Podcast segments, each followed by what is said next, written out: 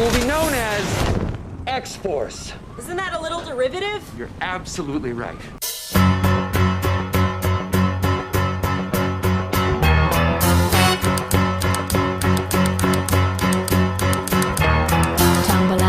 And I stumble to the kitchen, pour myself a cup of ambition, and yawn and stretch and try to come to life. Jump in the shower and the blood starts pumping. Out on the streets the traffic starts jumping, with folks like me on the job from nine to five. Maximum effort. Nine to five. What a way to make a living. Barely getting by. It's all taking and no giving. They just use your mind.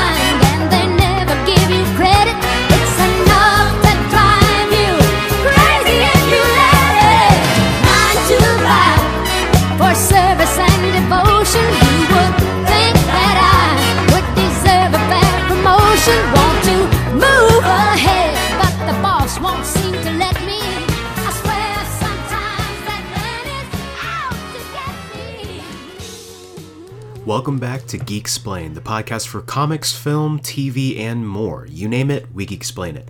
I'm your host, Eric Azana, and today's episode is all about Deadpool two. I saw the film yesterday, and I just wanted to put out this episode to give you my thoughts on it, because it was a heck of a fun time. It was great. I really enjoyed it. Um, I got some notes here that I'm going to try and go through in uh, sort of sequential order, but uh, overall, I just want to say it was just fun. Uh, I think with how deep and how um, soul-crushing Infinity War was, we really, we needed a film like this, where you could just sit back, get some popcorn, and have fun with a wacky character. Um, I'm going to say right up front that this will be spoiler-filled. Um, for my spoiler-free review, it's fun, it's wacky, it's bigger than the first film, and you're going to have a great time with it. If you liked the first film, you're going to like a lot of this film. It's a very different film than the first one. The first one, I think, was more focused, while this one feels more like a quote-unquote superhero movie. But I think that overall, it's really a great time that you can sit back with and enjoy after being super depressed after the ending of Infinity War. So for spoiler free, that is your review. Everyone did great. I did have grievances with it, which I will get into in the spoilers. If you haven't seen the film yet, pause right here, go see the film, come back here, and we can start the discussion. All right, so that is the little uh, pause for dramatic effect to separate from the spoiler-free to the spoiler-filled. So, holy crap, this movie was fun. I had a really good time, um, and I think the best place to start off is with Deadpool himself. He was everything that he was in the first film and more. He really... Sometimes you go from a sequel, from the uh, from a first film that really establishes a character, and you find that the sequel tends to change the character in some way, some fundamental way.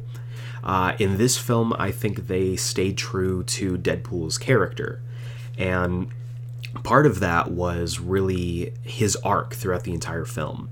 He had a much more emotional arc than any of the trailers or any uh, predictions, I think, would have come up with, because he wasn't uh, slapstick the entire time. There was plenty of that, but he also had like a really great emotional arc, and he also, this film centered around his idea of death, how he really, for most of the film, was just kind of looking for a way to die.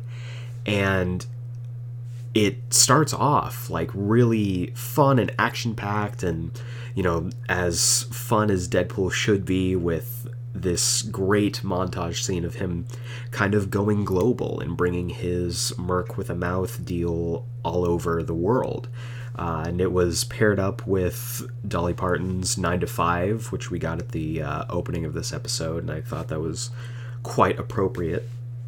And I, uh, as a side note, the soundtrack for this was absolutely incredible. I really, every song that they used was fun, was really well fit for the moment.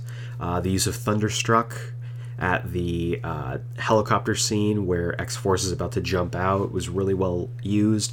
And I even, I really, really enjoyed the use of the acoustic live version of Aha's Take On Me uh, near the end of the film. I have always loved that song. Every kind of iteration, every cover, every uh, remaster of the song I've really enjoyed. And I can't remember ever hearing this acoustic kind of unplugged version of the song. And for the moment that it appeared in where he's saying, you know, goodbye to Vanessa, it was it was poignant, and it really, like, it actually it hit you right in the feels, and it got you it, at least it got me a little teary-eyed, to be honest. But um I guess that's our segue into talking about Vanessa. She dies uh after Deadpool has his great little montage of him going around the world killing people. He comes home and he has this really nice moment with Vanessa, and shortly after that, like, she is shot and killed by the gang member that he let get away. It is classic Spider-Man storytelling, where he is basically responsible for the death of his loved one, of the person who gives him purpose. And I thought that was really interesting, and a little um, kind of a little interesting Easter egg to their relationship, because at least for the last couple decades, uh, Spider-Man and Deadpool have run across each other multiple times, and they've uh, had a really interesting, I guess is the word, relationship. Um, they even have a comic right now, uh, Deadpool and Spider-Man. So if you like that kind of thing, definitely check that out. But I... I was surprised that they killed Vanessa because of all the time that they spent on her and his relationship. Like, the entire first movie was him going to rescue her. And for her to get killed off, I thought was really... Um, at, at the time, I didn't like it. I wasn't a fan of the idea. I was like, well, you just essentially made the first... the whole point of the first movie uh, just kind of mean nothing. So I was a little put off by that originally, and um, I think it turned around a little bit. We'll get into that a little bit later, but I really, um, I really was surprised and shocked, and that kind of set the tone for this idea of Deadpool really wanting to, uh, wanting to die, and this fascination with death. Um, which kind of he essentially took from uh, from Thanos in the comics, because it wasn't really uh, touched on in Infinity War, but Thanos in the comics has this uh, idea of, like, he loves the personification of death, and death is actually personified in, like, physical form in the comics, and uh, there have been varying times where uh, both Deadpool and Thanos are kind of competing for her love and affection. So I thought that um, kind of making him essentially in love with this idea, or so focused and obsessed on this idea of dying so that he can be reunited with Vanessa, gave him a really interesting uh, pathos throughout the film, and his... Um, his focus and his drive to die was an interesting juxtaposition with the idea that he really can't die. He will always regenerate. In near the opening of the film, he blows himself up along with his apartment, and he's able to be stitched back together. Uh, on another occasion, he gets ripped in half, and uh, to kind of... Uh, mirror as well as uh, build upon the uh, the first Deadpool, where there's a scene where he uh, essentially cuts his hand off and it grows back into this little little baby hand. Uh, there is a portion after he gets ripped in half where he has to regrow the bottom half of his body. Um, I'm not sure why they didn't just kind of stitch him back together, because it seemed like that's what happened Uh, at the beginning when he blew himself up, and then Colossus essentially brought him back to the X-Mansion. But um, I'm guessing narrative reasons, of course, because it's a film. And there's this like really um really kind of interesting scene where he's back at Blind Owl's house and he is essentially regrowing the bottom half of his body. So he's got this little baby like body f- or baby legs and whatnot. And there's a moment where he does the um oh I can't I can't remember the name of the movie, but he does like the uh, the cross leg and then crosses over to the other leg. And um, Basic Instinct, I think, is the name of that film.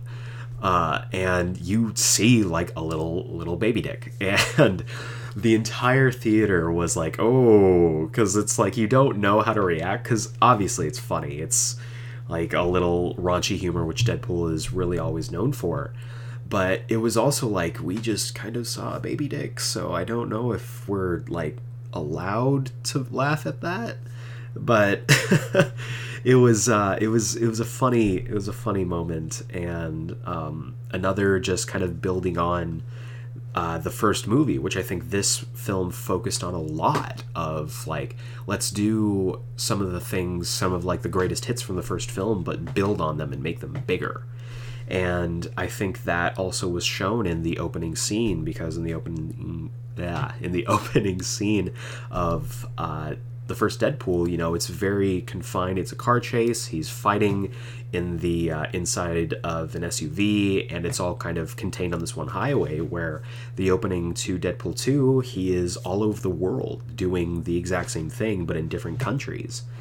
So um, I really, I really think that he did a great job in this film showing emotional range, and that really comes down to Ryan Reynolds. And he is even he has said himself on multiple occasions he wants to he would rather be remembered for his abs than his acting, and I think that that's doing him an incredible disservice, because in this film he shows more of an emotional range than you would typically find in a action comedy like this, or even in most superhero films. He can go from being dumb and slapstick and full of pot pop culture references to really like showing really like anguish and emotional depth, like the scene immediately following uh Vanessa getting killed. You see him in this mode that you don't ever see him in for the rest of the film, where he is just he's emotional, he's feeling rage, he jumps out of the window and like chases this guy down, and he catches him in the rain, and he's like screaming at him, and he's just so angry, and then he hugs him, and it's this moment of like, oh, why is he hugging him, why is he doing this? And then they immediately get hit by a truck, so you see that Deadpool was holding him in the middle of a street so that they could get hit by a truck, because not only would that kill the guy, but it would essentially, in his mind, he would be committing suicide, because he is he can't see himself, he can't envision a life without Vanessa. And I thought that was a really like profound moment for him. But his his whole arc of like trying trying to keep Vanessa safe, then trying to avenge her death, then trying to uh, basically kill himself to reunite with her, to him really discovering that family is not an F word, and he can try and create this family around him. And I thought that was really, really great, and really um, unexpected, because you look at Deadpool and you don't expect him to have a whole lot of emotional depth. But I thought he was fantastic. Um, and then we will move right on to uh, the other breakout performance I thought was Cable. Josh Brolin is having a hell of a year right now. Uh, he went from playing the essentially the big bad for Infinity War to the big bad for most of Deadpool two. And between the two, I mean, Thanos is an amazing, amazing character. And Josh Brolin gave such a depth to him that I don't think a whole lot of us were expecting. But for me, just with the amount of um, fun that you kind of got to see Josh Brolin having with Cable, whether Cable was being a badass, whether he was being uh, a little bit quippy near the end, and really like showing this tortured soul. I I really enjoyed Deadpool uh, Deadpool's character of Josh Brolin over Infinity Wars. I really liked Cable over Thanos. And I think that comes a lot down to the adaptation, because this version of Cable is as true to the comics at his core that we could have ever hoped to ask for. Uh, I know a lot of people were kind of hoping that Stephen Lang was going to play Cable. Uh, he was essentially kind of the main antagonist in Avatar. He did a great job in a, a lot of films that he's been in where he's kind of been like the old badass. And I think it was really um, unexpected for Josh Brolin to get the nod, to get cast. I myself was like, oh, I don't know if like that's going to be overexposure for him, if I kind of see him playing both these roles, but he knocked it out of the park.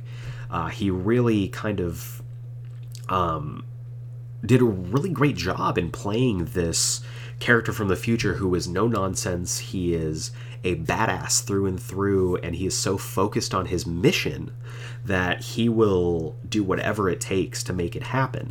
And his mission is to kill this kid who has basically, in Cable's future, as an adult, ruined his life. He killed his wife, he killed his daughter, who was named Hope, and I was so happy when he said his daughter's name was Hope. It just, it made my heart sing. But he was so focused and so intense and so, like, almost Terminator-y, which they made a great little nod to it when uh, when Deadpool shouts something like, like ease it off, uh, John Connor, because he was... in the comics, he's essentially the John Connor character, though he kind of played more of a Terminator character here, where with the cybernetics and, you know, this his opening scene when he comes into the present, where he basically takes out these two rednecks and steals their truck to get into town, I thought was hilarious. And I didn't even realize going back to it Uh, that those rednecks were played by Alan Tudyk and Matt Damon. Matt Damon is just showing up in any Marvel property that he can, and I think that's hilarious. Um, but yeah, because the uh, the the redneck that Matt Damon plays, I can kind of see the one that Alan Tudyk was playing, because they it shows his nose, and Alan Tudyk has a very prominent nose. Sorry, Alan Tudyk. I know he listens to the podcast. Of course, he has to. Um, but. They did a wonderful makeup job on uh, Matt Damon, because I didn't recognize him at all. So, um, Cable, back to Cable, he was absolutely great. Um, I thought it was funny that they kind of mentioned how short he was, because uh, Josh Brolin is only five eleven, and I say only being five five myself. But I thought it was hilarious that Cable, this badass, was so much shorter than Deadpool, because I think Ryan Reynolds is like six one, six two, so the height difference between them is um just, it's very obvious, especially in this like shot near the end where they're all kind of standing in a line or in a half circle, and he's standing right next to Deadpool, and you could see that he is the shortest person there, which I thought was hilarious. And it also, um, I thought, really added to his character, because he he is someone who doesn't care about whether his challenges are bigger or smaller than him. He will complete his mission. And I thought that Josh Brolin brought to him this emotional depth, and the moment where he talks about, like, his wife and kids being killed, and his wife and kid singular being killed, and like how he carries his daughter's teddy bear around with him, was really, like, it made this character of Cable as complete as the comics version. And if you listen to the previous uh I think it was two episodes ago about um Cable, is episode completely dedicated to Cable. If you haven't listened to it, go back, check it out. It's about an hour. Uh, I gave you the full rundown of Cable from start to finish. And he, they simplified his backstory. Uh, they didn't really bring up that he is the son of Scott Summers. I don't know if they're even going to address that, but they really narrowed it down. They didn't even give his real name. They just, he was Cable. He was not Nathan Summers. He was just Cable, whose family was killed, so he came back from the future. And I was kind of surprised, but I understand why they did it, because they had to make sure that this was as truncated like a backstory as possible so that they could get right to the narrative. And I really, I enjoyed everything about him. I thought he was a perfect foil to Deadpool's uh, kind of wacky guy, and Deadpool is all over the place, so Cable played a really great straight man to his uh, more zany counterpart. And I'm looking forward to more of them. I know, I think uh, Cable's actor Deadpool, Cable's actor Josh Brolin, I'm getting all over the place, Uh, he said that he signed a four-film contract, so he's got three more films after this, where I'm sure we're going to get more into depth with him. Uh, and also, someone who is bound to show up more often is Domino. Uh, I thought she was a standout. She really was everything that I could have wanted from Domino and more. Uh, her character's a little bit different from the comics. In the comics, she's like super, super intense. And in this film, Zazie Beetz, who is a wonderful actress on her own, made Domino really kind of this laid-back, like, doesn't really take things super seriously kind of character. And I think that all comes down to her mutant ability, which is, as she would put it, she's lucky. She is able to, on a nerd level, able to manipulate um, probability around her, though it's not per se something that she controls. Is just like a field around her, and in the film it's presented as kind of this domino effect. And oh, that's that's clever, huh? Um anyway, like, she her power shows her on multiple occasions in the film just being incredibly lucky, and I thought the cinematography when it came to showing her power was really spot on. They made a joke in the trailer where Deadpool says, you know, luck isn't a superpower, it's not even really that cinematic. And if you watch this film, you know that he is completely full of it, because the just the um, cinematic quality to her power was amazing. Um, there's a scene where she's fighting uh, these guards at the end in the um, in the Essex Institute, which was a great callback to Mister Sinister, by the way, but I don't think it would be quite that, because this was more of like a purifiers, where they're like, oh, humanity not mutants, mankind not mutant kind kind of thing. But anyway, that was a weird nerd um side conversation. But like, she's fighting these guards, and you kind of see that like her luck goes a lot into her fighting, where like somebody will trip on something, they'll Uh, they'll hit like um, they'll hit something else, and that thing will uh, domino effect into something else to kill another guy. Like, it's almost like she she essentially has Final Destination powers. If you were familiar with any of those Final Destination movies, those are her powers, and it shows like a lot of things kind of happening around her. There's there's a great moment near that end where she's like, oh man, I'm gonna need a bus to get all these kids out, and a bus just comes flying through the wall, and she's like, awesome, great. So uh she was she was great. I think I would have liked a little bit more of her. Uh she was really kind of confined to snarky comments and fight scenes, which is fine, which is great for an introduction to the character, but I'm hoping in more films that she appears in that she gets a little bit more, because I really wanted to see more of her. I could honestly do a full go for a full film of just kind of her running around and um, things just h- kind of happening happening around her. And I think her likability factor comes really down to Zazie Beetz and her amazing ability to be she was very ch- charismatic throughout the entire film, and her quips, she would like, whenever something wrong would happen, she'd be like, you're doing great, to Deadpool. And I thought it was hilarious that Deadpool, in his kind of wacky mode, is kind of is really well balanced by Do- by Domino being kind of like cool and calm and just like, things are just going to work out, because that's just how they always do.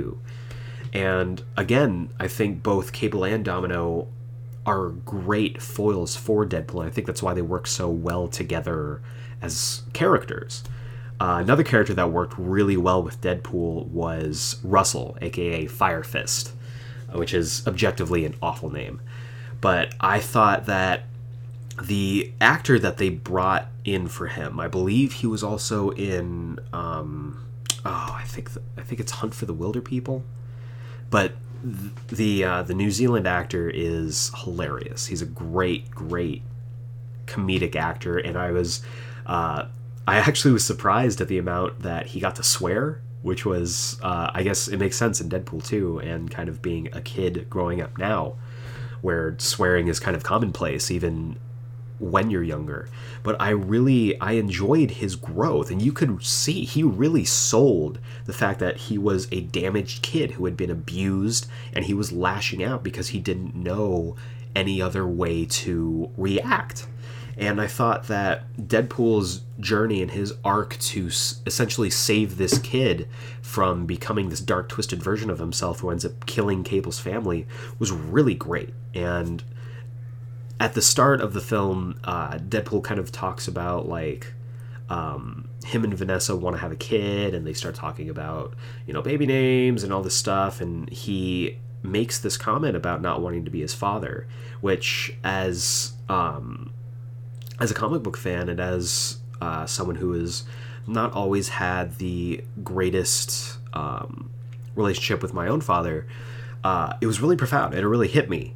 And I was, I was kind of interested in seeing how Deadpool would uh, kind of react to essentially kind of taking this kid under his wing. And it shows right immediately that he doesn't want that responsibility, when Russell is immediately like, yeah, you're my friend, we're gonna be a duo in um in prison, and that's an awful New Zealand accent, and I apologize. um Deadpool is just like, no, I'm not your friend, get away from me. And he has to come around to this idea that, like, this kid needs him. And so he did a fantastic job, I thought. All of his scenes, especially when he's talking about the uh, the prison pen, was hilarious. And all of his interactions with Deadpool and with the cast was really good. And I thought um, him deciding to become friends with the biggest, baddest person in the prison to kind of get his way was an interesting uh, route for him narratively. And I guess this is a good enough time to uh, talk about Juggernaut. Holy crap, Juggernaut. I was not expecting him to be in this film. I was really um, I was really excited uh, to see him. I uh, I knew they were teasing something big when they talked about, oh, it's, you know, it's this biggest guy, he's in the maximum security prison, uh, and he, you know, was obviously, like, huge. And when he pokes his head out of his cell and you see that helmet, I was, I remember just, like, g- being giddy and just saying, like, oh man, it's, it's, it's gotta be Juggernaut. It's gotta be Juggernaut. And it ended up being Juggernaut, and he was fun. And I think that them keeping him a secret through the trailers was a really great touch, because um, not a lot of people, like, knew this was going to happen. So I thought that the build up to him was also great, where they talked about um oh, he's the biggest, baddest guy, the reason that this place exists is basically for him. And when they finally let him out, and he his first order of business is to rip Deadpool in half, it immediately sets him up as a threat. And Uh, we do have to talk about the fact that he was an entirely C G I character, which I think was, for me, a little disappointing, but I understand why they had to make him that way, because he had to be large, and there's there isn't really anybody who could who is physically that size. Um, you look at, you know, this fight that he has with Colossus, which was incredible, because Deadpool, like, in his fourth wall-breaking way, looks at the camera and goes like, oh, big C G I fight coming. And that's exactly what it is, is uh, is Colossus fighting Juggernaut. Juggernaut dwarfs Colossus. Like, Colossus is easily almost half his size, and I loved watching them fight. It is, like, your generic C G I fight scene, so it's not, like, anything spectacular, but I thought the use of him was great. I loved the little uh, the nod to him being uh, Professor X's brother, and I read in the um, I read in the credits, because the credits actually have Juggernaut playing himself. It has Juggernaut as himself, and I did some I did some digging, some research. Ryan Reynolds actually lends his voice to Juggernaut, and I thought it was great. It was a great touch, um, and I thought Juggernaut was really well serviced as just like this physical um, obstacle that they kind of have to overcome. And the way that they eventually overcome that is by joining up with the X-Men. Segway. And I thought the X-Men were well utilized. I would have liked a little bit more of them, but narratively, with the story that they were crafting, I thought they were well used. Uh, the bromance between Colossus and Deadpool is hilarious from start to finish. Uh, Colossus is the personification of the good guy. He is always there for Deadpool. He's a good friend to him. Deadpool even at a certain point says, you know, I haven't always been the best friend to you, but you've always been the best friend to me. Um, I think was great. And I think it was interesting. I don't know where they're going with this, but I think it was interesting that um, in the last scene with, uh, with Vanessa, Deadpool is talking to her, and, you know, when they're saying goodbye, Deadpool says, you know, don't fuck Elvis. And she says, don't fuck Colossus. And Deadpool just goes, what? And he gets pulled back. Um, because they have they have discussed that Deadpool is a pansexual character. Uh, there's a great moment in the uh, the opening montage where he is essentially uh, killing a bunch of people in a strip club wearing stripper heels. But I don't know where they're going with that, because Colossus outside of the Ultimate Universe isn't really known for being a gay character. So um, I I thought it was hilarious how Colossus is kind of like, uh, I don't know about you, you're weird, but like you're my friend. And Deadpool has like um, he he he has uh, personal space issues. Like there's a moment where he hugs Colossus and he just reaches down and just grabs his ass, and Colossus like moves his hand back up to his waist, but then Deadpool immediately puts it back down. And Colossus was really well utilized in this film, because you run the risk of him being kind of a one-note character, and I think that what they did with him was kind of avoiding that. Uh, they gave him they gave him an arc where he, you know, he really wants Deadpool to succeed. He really wants him to be a good guy. He really wants him to be an X-Man. But he also has this code. He has this code of being a good guy, of justice, and he will not let Deadpool ruin that. And then when Deadpool has to, in the end, go and try to recruit him, he he's like he's done with Deadpool. He has burned that bridge, and he's not willing to do that. And so when he comes back and he makes his triumphant return, where he kind of essentially like saves Deadpool, and he's holding Deadpool like bridal style, and Deadpool is like stroking his face, and like he's like, you came for me. And it really shows that they are a team and they are friends. And I really, I really dug that relationship. And I also really enjoyed uh, Deadpool's banter with Negasonic Teenage Warhead. Uh, she didn't get very much to do in the film, and I was a little sad by that. Um, most of her interactions were with her and her new girlfriend, Yukio, which is kind of weird because Yukio is nothing like that in the comics. I think they used the character Surge and kind of just gave her Yukio's name, because those, like, Yukio in the film kind of has Surge's powers. Uh, that's neither here nor there.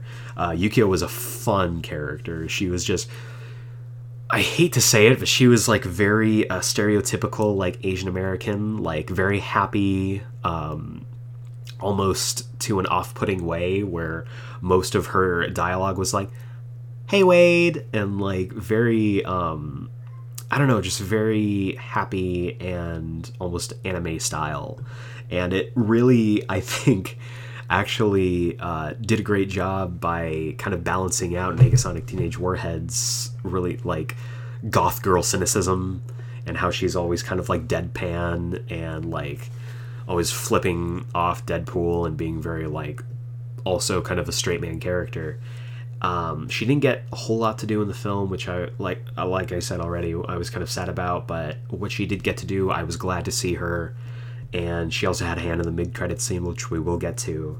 But I enjoyed her a lot. And we cannot talk about the X-Men without talking about the cameo. So in in there's a scene in the X-Mansion where um, Deadpool is talking about, like, why is it always you two in this mansion? Where is everybody? He's like, you would think that after how well the first film did, that the studio could at least throw us a bone and show us at least one more X-Man. And then it, the camera pans behind him, and in this room you see the current X-Men team. You see James McAvoy's Charles Xavier.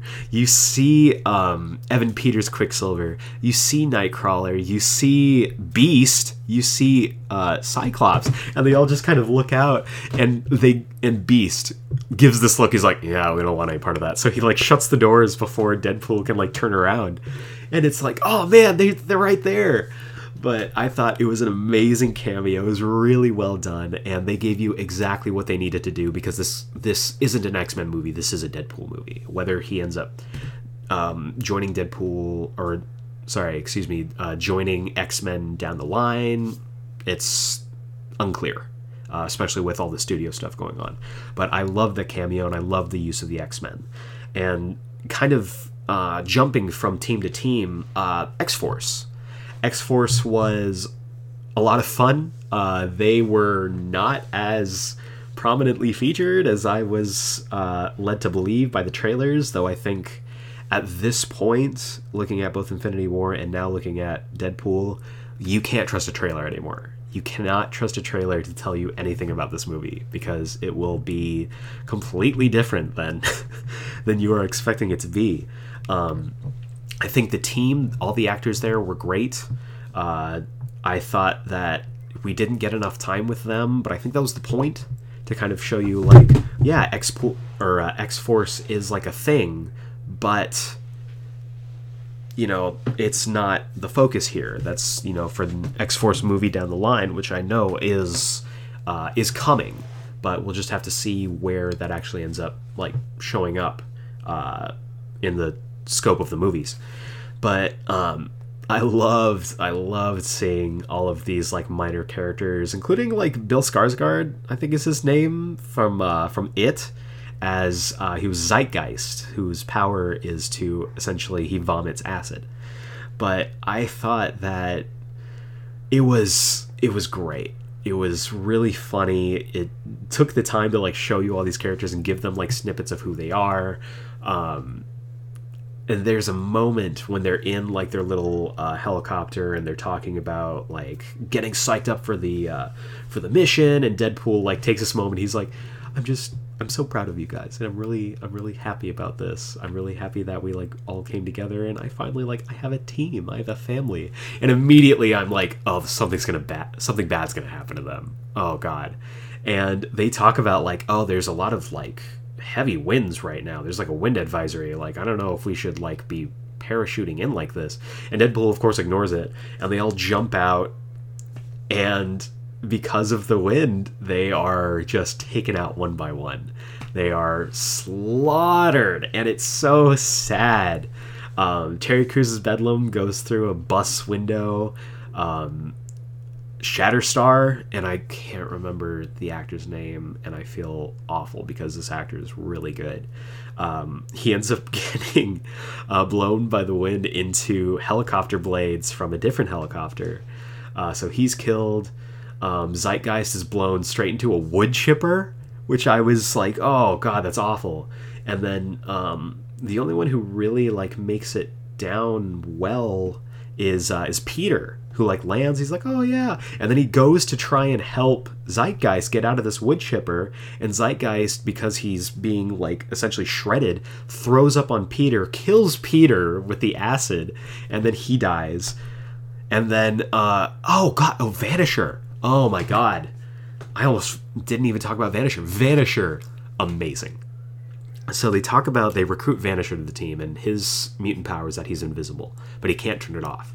So there's, when they all jump out of the uh, of the helicopter, Vanisher is ju- it's just, is just represented by just this parachute, and you just see this parachute pack like jump off, and it's so funny because you don't see him, but then because of the wind he gets blown into these power lines and it shocks and kills him. And in that moment you see it's a blink and you miss a thing, but it's Brad Pitt. Brad Pitt was playing Vanisher, and it was so good because Brad Pitt was one of the rumored um was run, one of the, uh, on the short list for rumored to play Cable. They even did concept art of him. But I loved that they went, that he came back for this and did this cameo as Vanisher. It was really well done, really just, oh, it was so good. It was so good. But so essentially, like, all of X-Force dies except for uh, Deadpool and Domino, because of course she's lucky. And I was really, I was... sad to see them all go. I was surprised they killed Peter, because they made such a point about, like, Deadpool calling him Sugar Bear and just playing up how ordinary he was, that I didn't think anything bad was going to happen to him, but they killed him. And I was just, I was, I was surprised.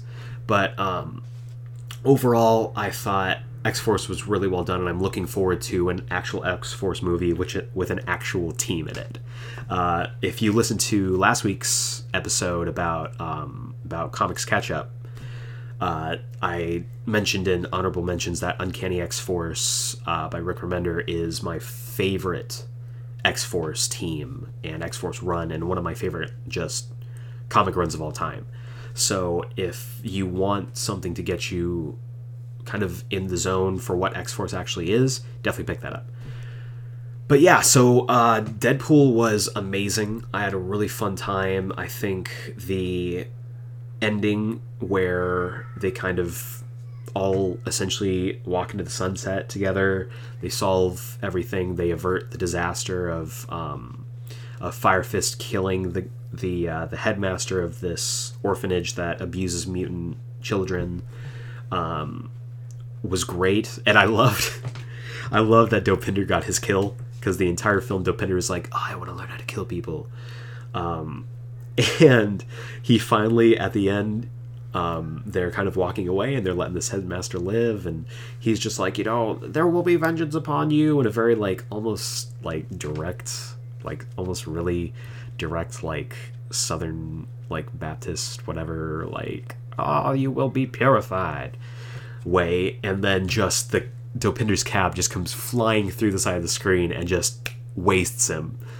I was the entire audience like gasped and like cheered. It was it was hilarious. But um, I really liked that they kind of established like Deadpool is a family now. All of these people who are here are here for him, and he has a place to belong. And I loved, loved the uh, the sacrifice that Cable made, because that's who Cable is. Cable is a selfless character. And after averting Firefist, Firefist's future, uh, Dead or uh, Cable has been carrying around his daughter's charred, um, his her charred teddy bear, because Firefist killed uh, his family, roasted them alive, and the way that they knew that the future was fixed was the teddy bear shifted and became unburned. So Cable knew that his family was safe, and his time travel device only had one more charge to essentially, and he says this earlier in the film, kind of foreshadowing, um, he had two charges, one to come back to the present, and then one more charge to get him home. And he, after uh, Deadpool dies, which is which was completely Cable's fault, by the way, um, Deadpool uses the uh, the mutant restriction, restrictor, uh, restricting uh, abilities collar to shut off his healing factor, and uh, Cable shoots at Firefist. Deadpool jumps in the way, takes the bullet, and has like a really interesting death scene. I think the death scene went just a touch too long, maybe like thirty seconds to a minute too long, which, all being fair, he did mention like, oh man, this is going really long. Um, it was, it was interesting, and it was profound, and I thought it was um, an interesting way to kill him. And I thought, oh, they're really, really gonna like, they're really gonna kill him. And he...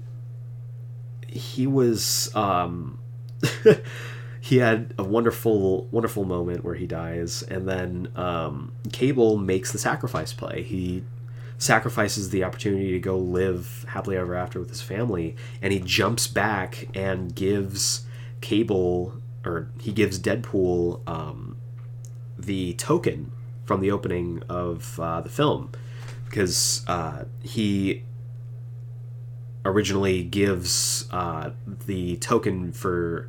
It's basically a skee-ball token to Vanessa for, like, their anniversary gift.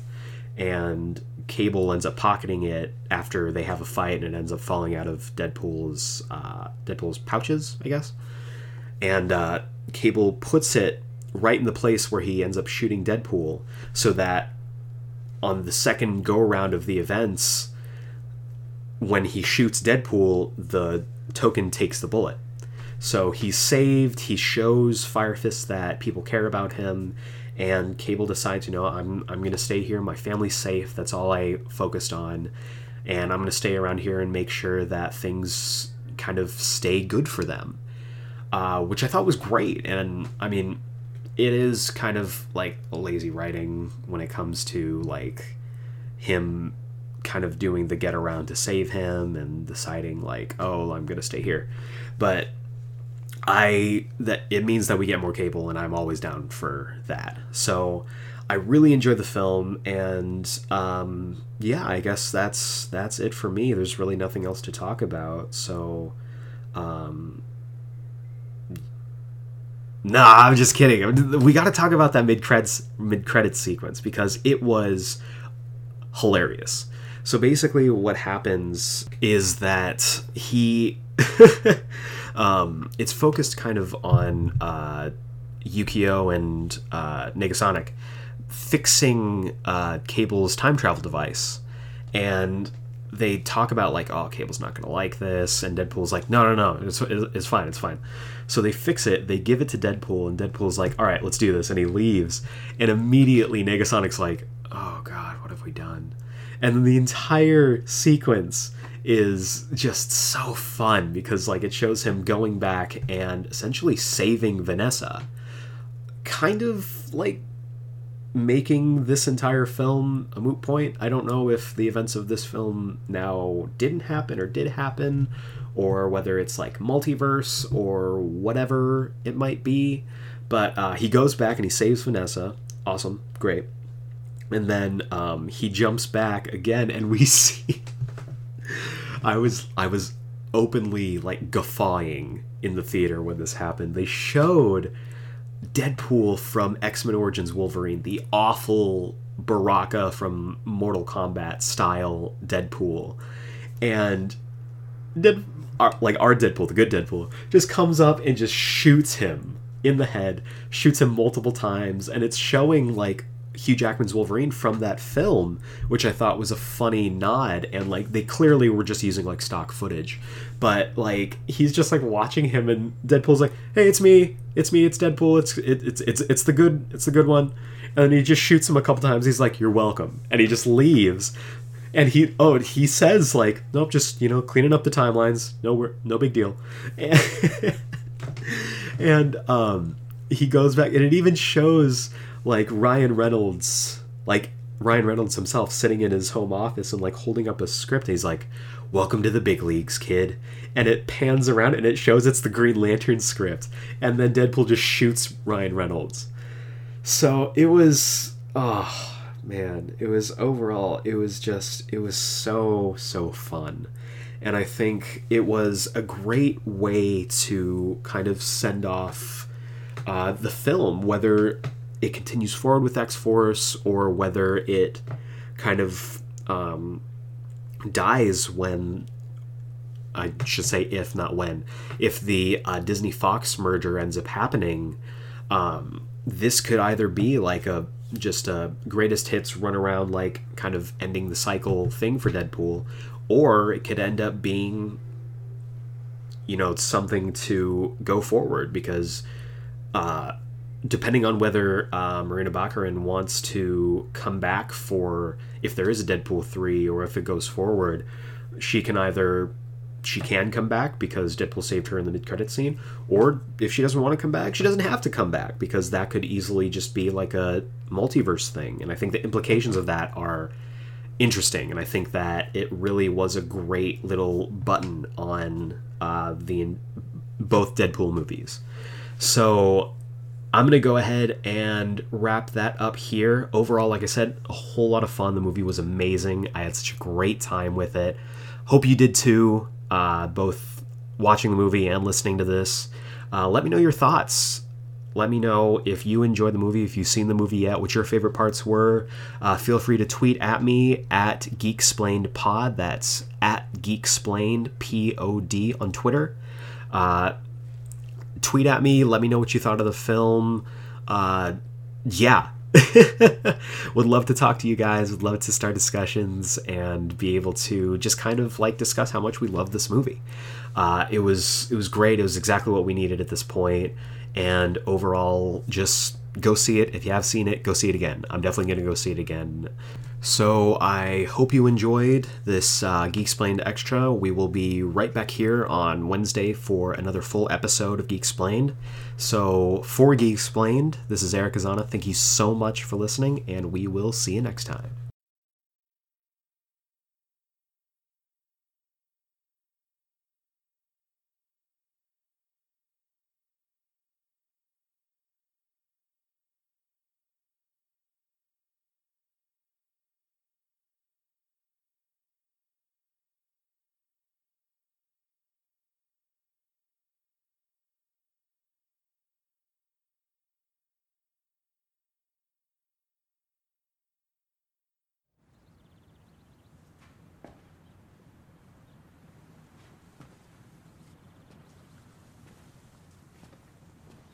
You're still here. It's over. Go home. You expecting Sam Jackson show up with an eye patch and a saucy little leather number? Go.